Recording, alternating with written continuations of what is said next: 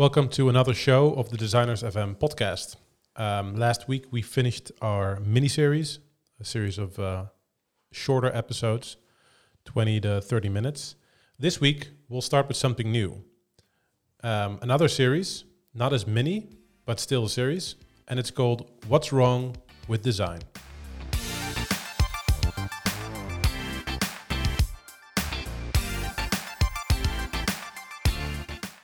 Okay, so you wanted to talk about how to fix design in Silicon Valley.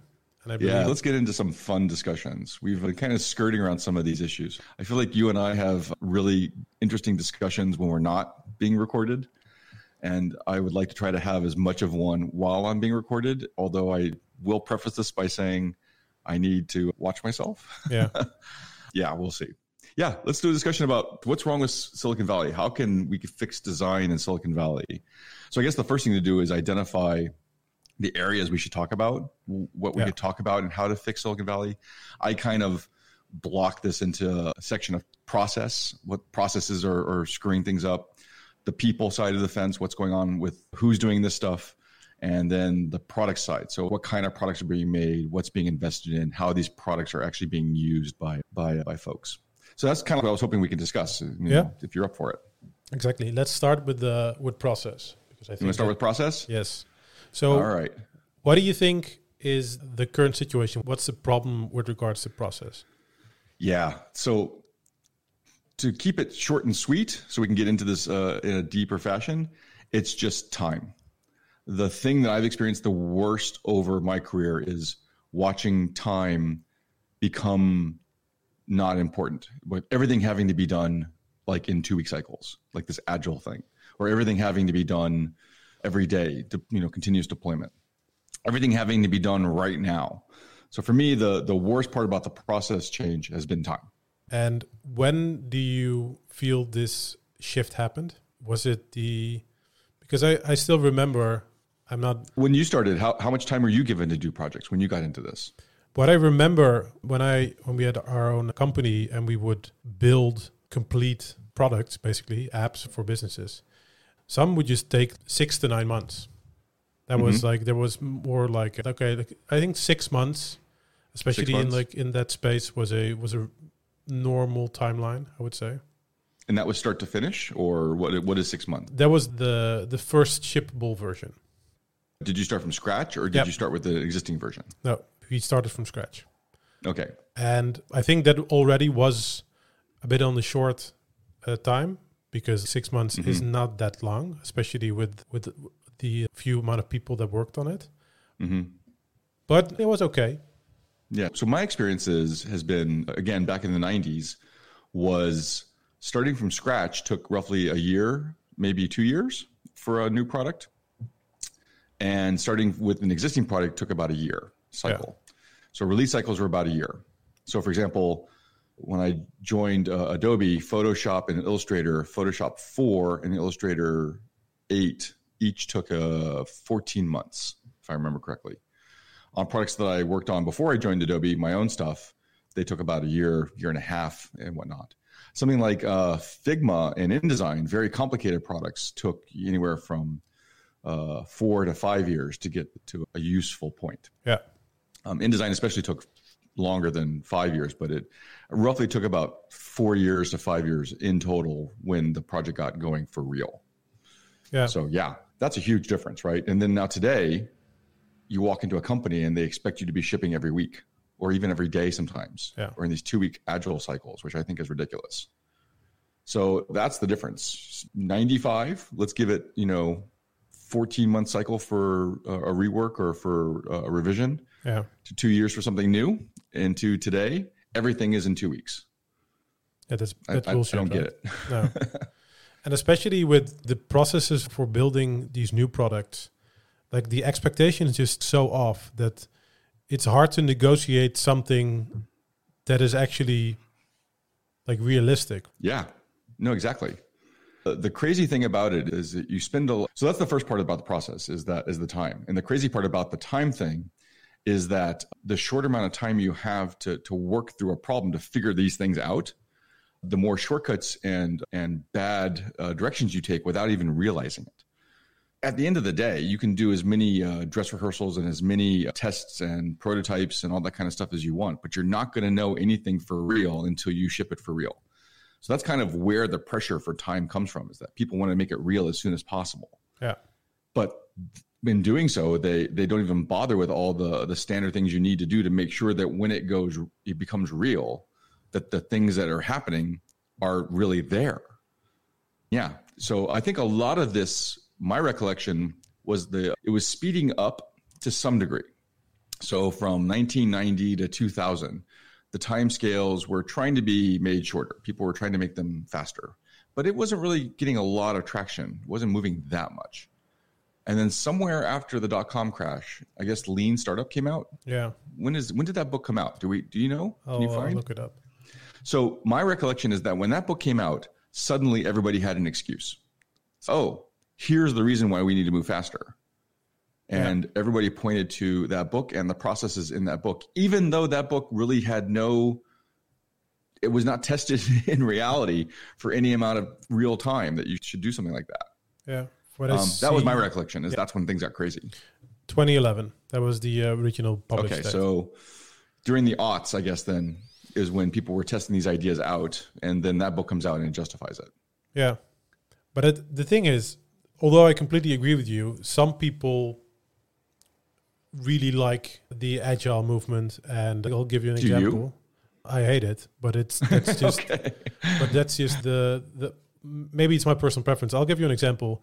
Um, If you're an indie maker, uh, like Pieter Levels, for for for instance, who wants to start his own company on his own and has no VC funding, doesn't want VC funding, so he knows he's in there with his own money.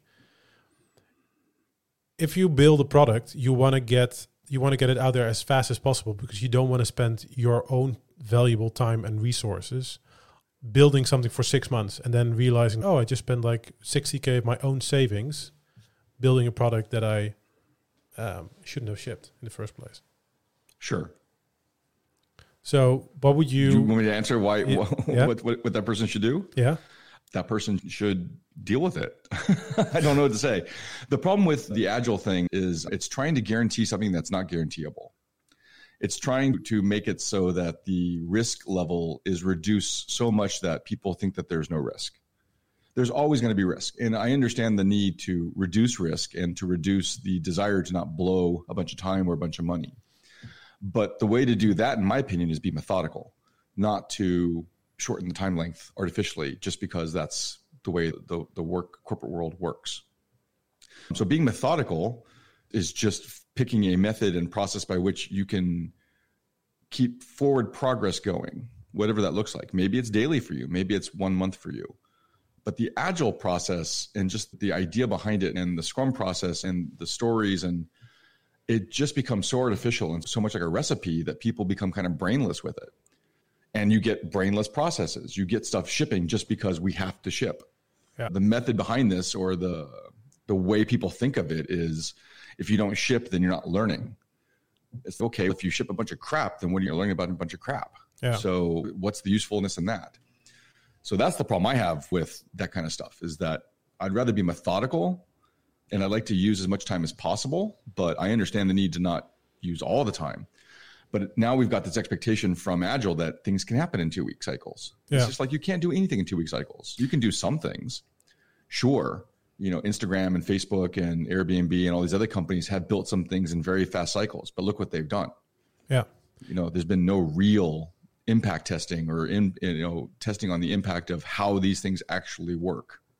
And I think it also doesn't mean that if you're taking the time to build a product, you only show this product to your customers after this one or two years. You can still find ways to incorporate like user testing and feedback sessions along the process because I think Oh, that's absolutely. that you did at uh, Adobe. yeah that's exactly what we did. And and to that point i'm not saying take 10 years but i'm saying some things take time. Figma was one of them. That was one of the disagreements i got into with the the founders of, of that company was that this is going to take a time long time. And they didn't want to hear that but it took a long time and it became a good product because of it quite frankly. If it was trying to be too fast then it's just not going to work So yeah, you got to walk that line of what's too long and too short. But I, I feel like more than two years is too long. Yeah. Okay. And two weeks is definitely too short. So is six months viable? Yeah, I can see six months working for a lot of things. Depends um, on the size of the product. If it's from scratch, I feel like it's a little too fast. Yeah. Just me. If it's a revision or an update, then six to nine months is a good time cycle, quite frankly. But at the same time, the thing that these processes do is they take away the playfulness and the playtime from the engineers and the designers mucking around with crazy ideas and trying things just because they can. And if you lose that time, you're going to miss some of the magic in the final product. That's been my experience is that, you know, when you turn everything into that style of approach, you get a rote, boring, straightforward product that has also a lot of shitty behaviors and bugs. Yeah. That needs a two week cycle every week to fix. It's just crazy. And you said like time is the issue, but I always read like time is of course is money. Like how would you answer the question, okay, if I give you six months or nine times runtime, like when are you going to when are you going to give me money? Because that's all, always the I don't agree with it. That's always the excuse that people come up with. If you spend six to nine to maybe to twelve months on a product, like it's if it's not shipped, it can't make money. Yeah, that's actually a very interesting question. It, it reminds me of something that I remember one of the engineers I worked with uh, when I was younger he used to say all the time. His name was Paul. He was a very uh, sarcastic kind of guy, but very funny in my opinion. Yeah. We'd get into arguments at my first company with uh, the guy who was running sales and the guy and the CEO, quite frankly, because they were trying to say, you know, they were trying to. You've heard the thing where it's like, you know, fast, cheaper, good, pick two, yeah. kind of thing. They were trying to get all three. They were trying to get the the fast, cheap, and good out of us, and we were trying to say that we couldn't do that. And they kept trying to force the issue. And then Paul at the end of it said, look, we've all agreed to October for how long that was away. What's going to happen is we'll have the product we have in October and you will sell it. and that and that kind of ended the discussion basically because Paul was just he was frustrated too. He's just look, we're going to do the best we can. I, I, that's all I can tell you. What do you want me to tell you? We don't know what October looks like until we get to October, and you will sell what we have. And I feel like a lot of people try to guarantee what they're going to get. Yeah. And that's the problem. What you should be doing is being methodical about it and increasing your chances of success, but not decreasing your chances of no success. When you try to decrease your chances of being unsuccessful, that's just a recipe for disaster. Yeah. You're just going to lose. Your goal is to give your good people as much room and, and ability to do what you hired them for. So let them do it and uh, get out of their way that's my that's my opinion. And if you work at a company where it's mostly optimization and uh, like building up on new products, like building mm-hmm. new features, would you say the same thing holds? Yeah, absolutely. It's, it holds no matter what. The less time you give people, and especially good people, to do things, the more you're going to force them to create shortcuts, take shortcuts, not and not do uh, the amount of research or effort or quality control, or any number of things that they could do. That's just the way that is. If you give them too much time, then they may take forever. So your job is to figure out what's the right amount of time. And I can guarantee you two weeks is stupid. I feel one quarter is not enough. And I feel my sweet spot has been between three quarters and four quarters. Two years is more than two years is probably too long your job as a product person and your job as running the business is to figure that out. But if you keep demanding or asking for cheap, fast, good in two week cycles, you're just going to keep getting crap. Yeah. So let's go a little bit further into this question. Let's say that a company wants to get into giving teams more time to build stuff, right? Let's mm-hmm. say they want to get rid of the two week sprints and move into quarters, maybe two quarters of, of building process. Mm-hmm. Like, what will be the problems that they get into and the problems they have to solve? Because I can think of a few, but I'm curious to see what. Well, well let me hear yours first, then. Just um, give me um, one. Yeah, I'll give you one. So the first problem is going to be that you're going to check in less often. So mm-hmm. you're going to report into uh, middle management less often. So what are those people going to do? That's a good question. Maybe you shouldn't have them. exactly. Yeah, that's yeah. I I don't want to get into that. That's that's the people part of this discussion. Let's get let's save that for the people part of this discussion. Yeah. So the check-in less often is kind of a, a, red herring. It's a that's kind of a straw man. That there's nothing that says that they don't have to check in less often. I think you and I had this discussion at one point where I told you my goal is to do one thing a day, yeah. one thing a week, one thing a month. I tend to think of Agile like that. If Agile was like that, which I think it could be, I would probably be uh, okay with it. And so the idea behind this, just for you know everybody's listening, is that given a bunch of tasks, I tend to break my tasks up into I got to get one thing done today. I got to get I have to get one thing done this week. I have to get one thing done this month. And then by the end of the year, I've gotten a lot done. So yeah. the one thing done in the month is a big goal. The one thing done in a week is a medium goal, and the one thing done in a day is the immediate simple goals. So if you take a project and you do that that approach, so one thing a day is get these five icons drawn. One thing that week is work out the color system for the design system. You know, and one thing that month is ship X feature, you know, yeah. or make X feature work. That's kind of how I think of, of those things. If you take that approach and you give me two, give me three quarters, that's three big features for yeah. one person you know? So that seems to be reasonable. If you have a team of a small team of designers and engineers you're talking a good you know 12 to 18 good features in six to nine months and a lot of high quality work uh, in between. So that sounds reasonable to me. That's what i'm getting at but isn't also the problem that i think right now if you go into uh, product teams especially because there is a two week cycle they tend not to make plans or come up with a vision for longer that's definitely one of the problems. six months. And yeah that's absolutely one of the problems. Agile has created a lot of uh, unintended consequences and a lot of them that are very hard to get out of because now people have gotten used to this notion so if you want to look at what's wrong with silicon valley to me the lean startup and the agile process is definitely one of the the rots that's going on. It, it creates all kinds of problems. Lack of vision excuses time problems ideas of you know the way you learn is is you ship crap. So you yeah. learn stuff fast which is just in my opinion wrong. Yeah it's created all those kinds of things. And lack of vision is is a huge one. Definitely you know you if you don't have a vision for what you're going after that's fine. But you need to have some idea of what you want to do. Yeah. You can't just be making stuff just because. And I think what I've noticed along the years is that first, if you go to especially like product teams or or companies at all, and you ask for, okay, where's your vision, where's your strategy, where's your roadmap, mm-hmm. a lot of them actually don't have it. And then the other problem is that if they do have it, it tends to change every three, four months. And I'm of the opinion like if you have a vision and a strategy and a roadmap for your product or for your company, stick to it because otherwise like why did you come up with this vision product uh, strategy and roadmap? Yeah so this gets into the process problem as well too right? The the cycles of time have gotten so short that people's attention spans uh, don't hold long enough to stick to their guns about what they should be doing like the thing about apple which is amazing is a lot of people seem to not realize that apple works on their features for two to four to five years sometimes but they've got so much going on that when they do their releases it looks like they, they're moving very quickly but they're actually moving very smartly and very methodically. So yeah. they just get things going. And sure, there are some features that that they're shipping that are very quick. But when you look at like face recognition, that was under de- development for a long time.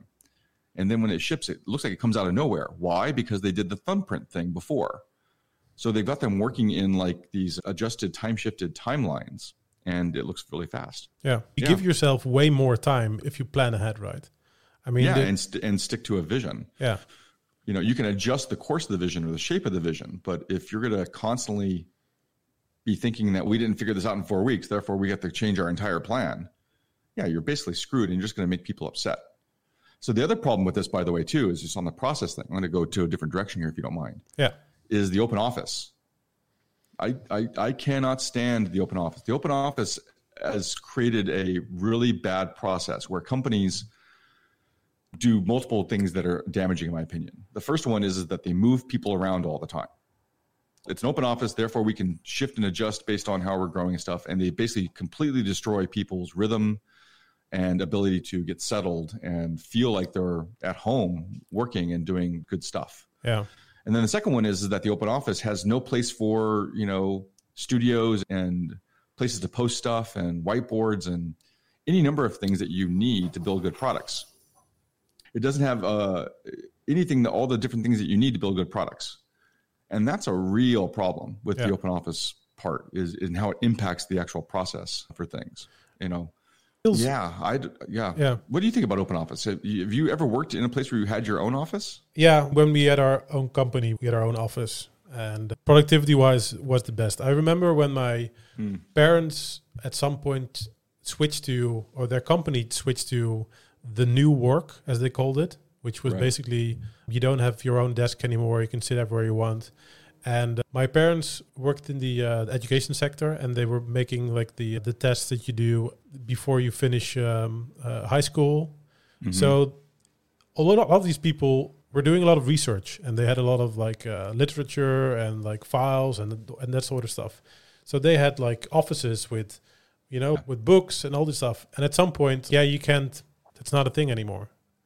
And they people came into the office actually like an hour earlier because they were looking for the good seats because the the, Yeah. the, the good seats were places where you actually had space and quiet Right. Yeah, exactly. because I, I, remember at, at Twitter when we moved into the new building at Twitter, they have all those cubby holes. This actually happens at Booking too. I think it happens almost every place I see that has an open office, where people don't sit at their desk. They go find the cubby holes and they put their headphones on. yeah If you've got a lot of people doing that in your company, that should be a big sign that these people can't get their jobs done. Yeah exactly. in my opinion. It's yeah, it's just the open office thing. It makes no sense. It, it completely screws up process. If you ever go to Pixar too, by the way, Yeah. Pixar is really cool. And a lot of the game companies, I think like Blizzard does this. You know, at Adobe, it was also like this for a long time while we had offices. People, Pixar, their office is filled with toys and all kinds of stuff that makes it feel like home. Plants and people's offices are are where they feel comfortable. It's like an extension of their home yeah and their personality. Some people have clean offices, some people don't. But it's really nice to see people kind of settle in. And when they settle in, they do great work, in my opinion. And if all you're doing is shuffling people around and making them feel temporary yeah or make it feel that they don't have a, a space of their own in your company, then what do you expect out of them? Like process wise, it just doesn't make any sense. It's maybe efficient, but it, it's just, yeah, open offices have got to go. Yeah, I don't have the research at hand, but I I do believe that there is a that there's a high correlation between like your work environment and your workspace and how it's set up and and how productive you are. And then for one Yeah. reason, I think people we are creatures of habit, right? So we want to mm-hmm. do like if we walk around offices, especially at booking, that some people are trying to make their desks a little bit their own, like with their own pictures, with some plants, with like coffee machines, with and stuff. That is, according to company rules, like strictly forbidden. That's you, Yeah. you shouldn't do that because hazard, blah blah blah. Right now, because everyone's working at home, you see you're you're having a peek into what people actually want because the, mm-hmm. the company can't control like where I'm working at home. Like, good luck trying to get that painting off the wall that I like of a naked woman, whatever. You're seeing all these crafted offices and people like like working from from the couch because they like it. You can't put people into a mold and say this is where everyone is the most productive, and especially with all the people around them. I feel, and I'm not sure I haven't vetted this, but like for product managers who are like in and out of focus mode a lot of the time, it's maybe a little bit more convenient. But for something creative, when I'm on the uh, the couch right now and I'm trying to do some coding work, and my girlfriend's next to me, and she like every 50 minutes she starts asking, "What do you think about this? What do you think about this?" I don't do anything for an entire day. Yeah, that's exactly the the point. The the people who don't have impacted by by doing these things are the ones who are in meetings a lot. So that's product managers themselves and executives. And uh, even with executives, they they just do the bad behaviors anyway. They'll be in a meeting and they'll be on their phones. Okay, why are we having this meeting? But yeah, I've, it it doesn't make any sense to me for anybody doing a creative endeavor why we have open offices. so yeah, I just want to see them go. Do you think that right now, with the world changing and with like more of us going remote, that this is something that in five to ten years we think back, we think back to and laugh about? Yeah, I don't know. That's a good question. Hope so.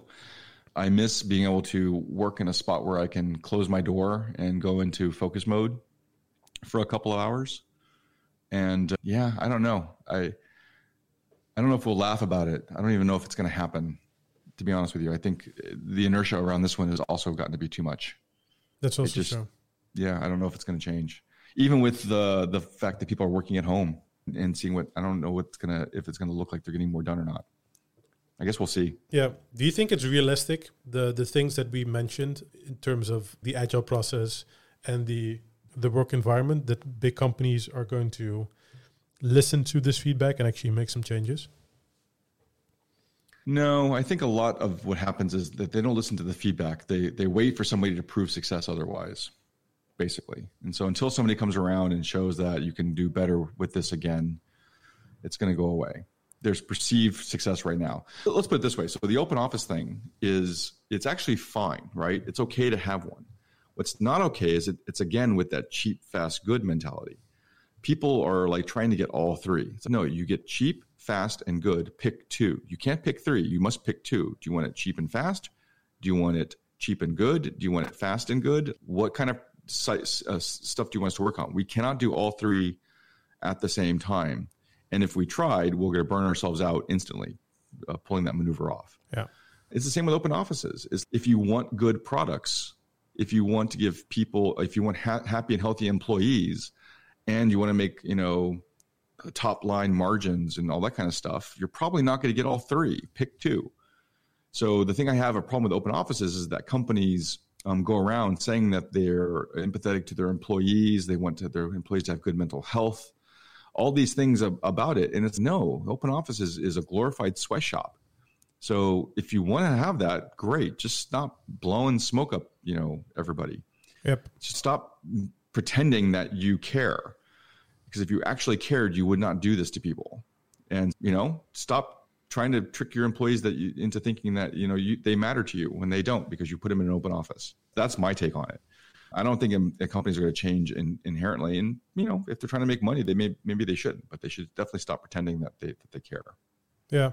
I think with more and more companies going remote, they'll see, and I think right now also you see it when uh, employees have been forced to work from home for a period of time. It's like the they notice a change when they're going to back into the office. From the people that mm-hmm. I've spoke that returned back to the office after working from home, they all say, "Oh fuck, it's so horrible! Like all this open office space, all the all yeah. the all the bullshit they had to to yeah. deal with."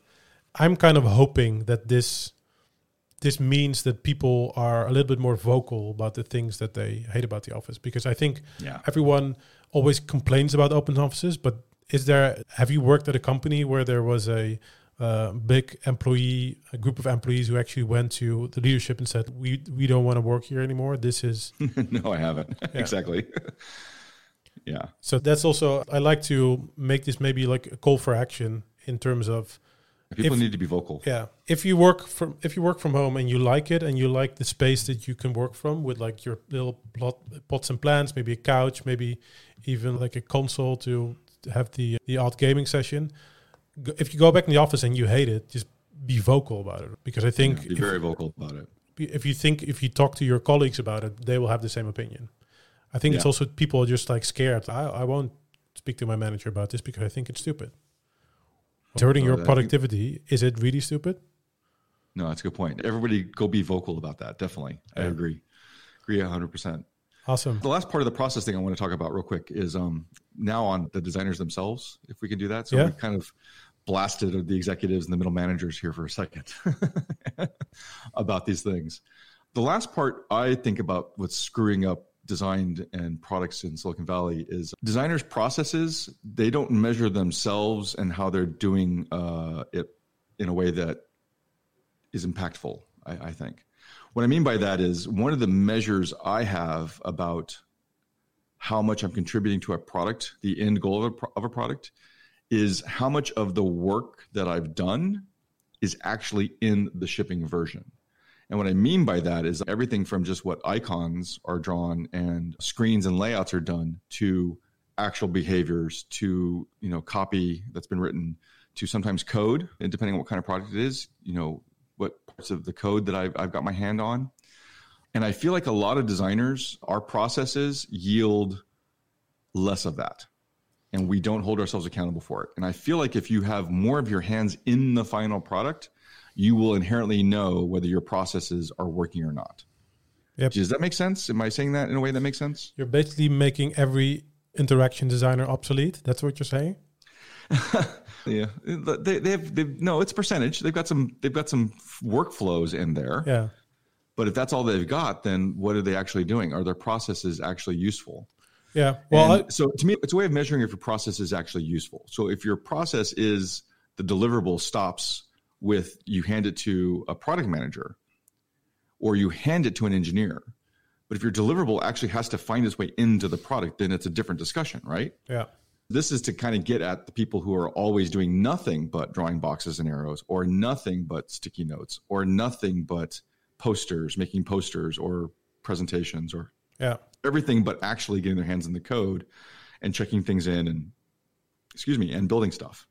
So you did that on CityBook, which is kind of like where I'm getting at with this. You know what I'm talking about in yeah. this regard. Like you you have to get your work into the product if it's always a handoff or it's always a del- deliverable that's printed or a deliverable that doesn't you know result in assets in the product then what are you actually doing yeah. and to me that's one of the things that's making bad products is designers just do a lot of handoff yep and that's also i think i completely agree with you by the way i think there are so many designers out there and there if, if you look at the work they're producing then it's google slides spreadsheets, presentations, talks about all the work they're doing. And mm-hmm. then if you actually look at, okay, what's the work you've been doing that is actually in a product that is shipped to a customer, it's zero to none.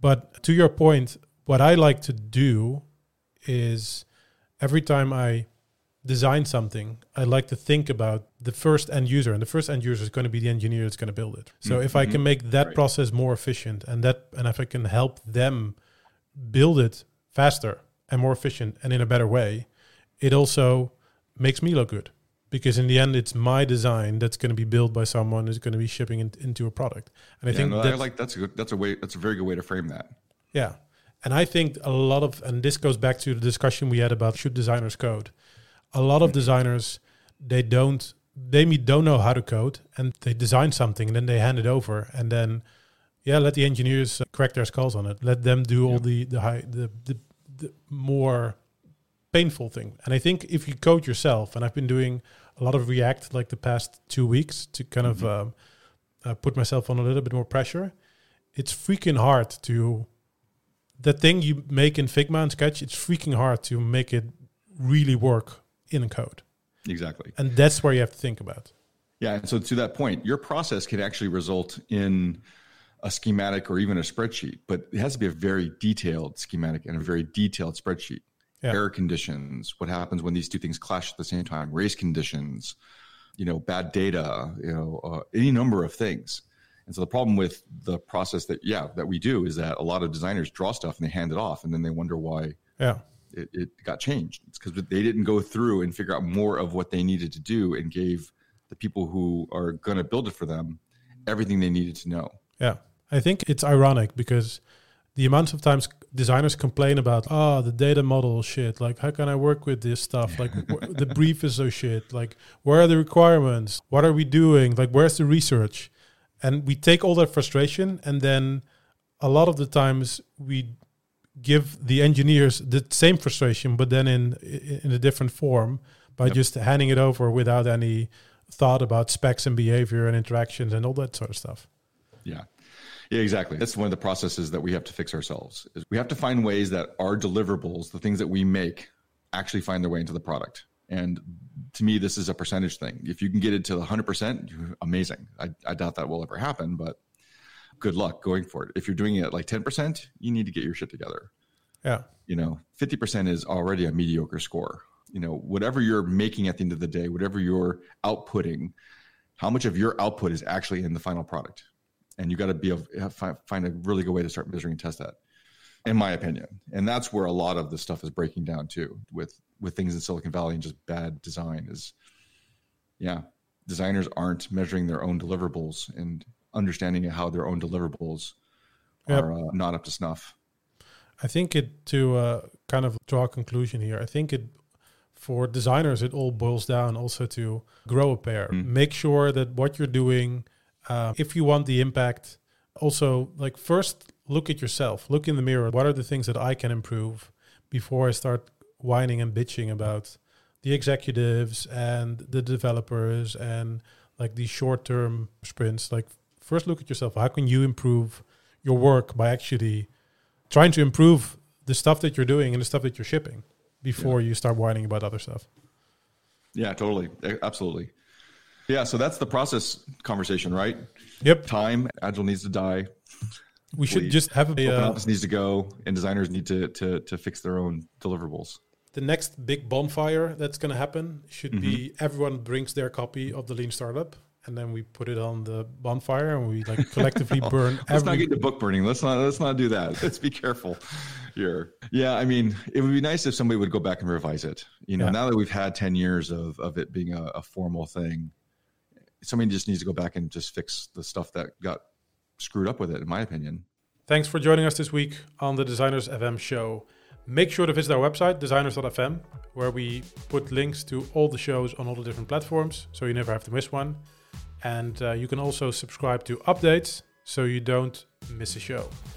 Um, while you're at it, if you like the show, please leave a review on iTunes or just tell a friend about us. We'd be extremely thankful. That's all for now. I'm your host, David, and this class is dismissed.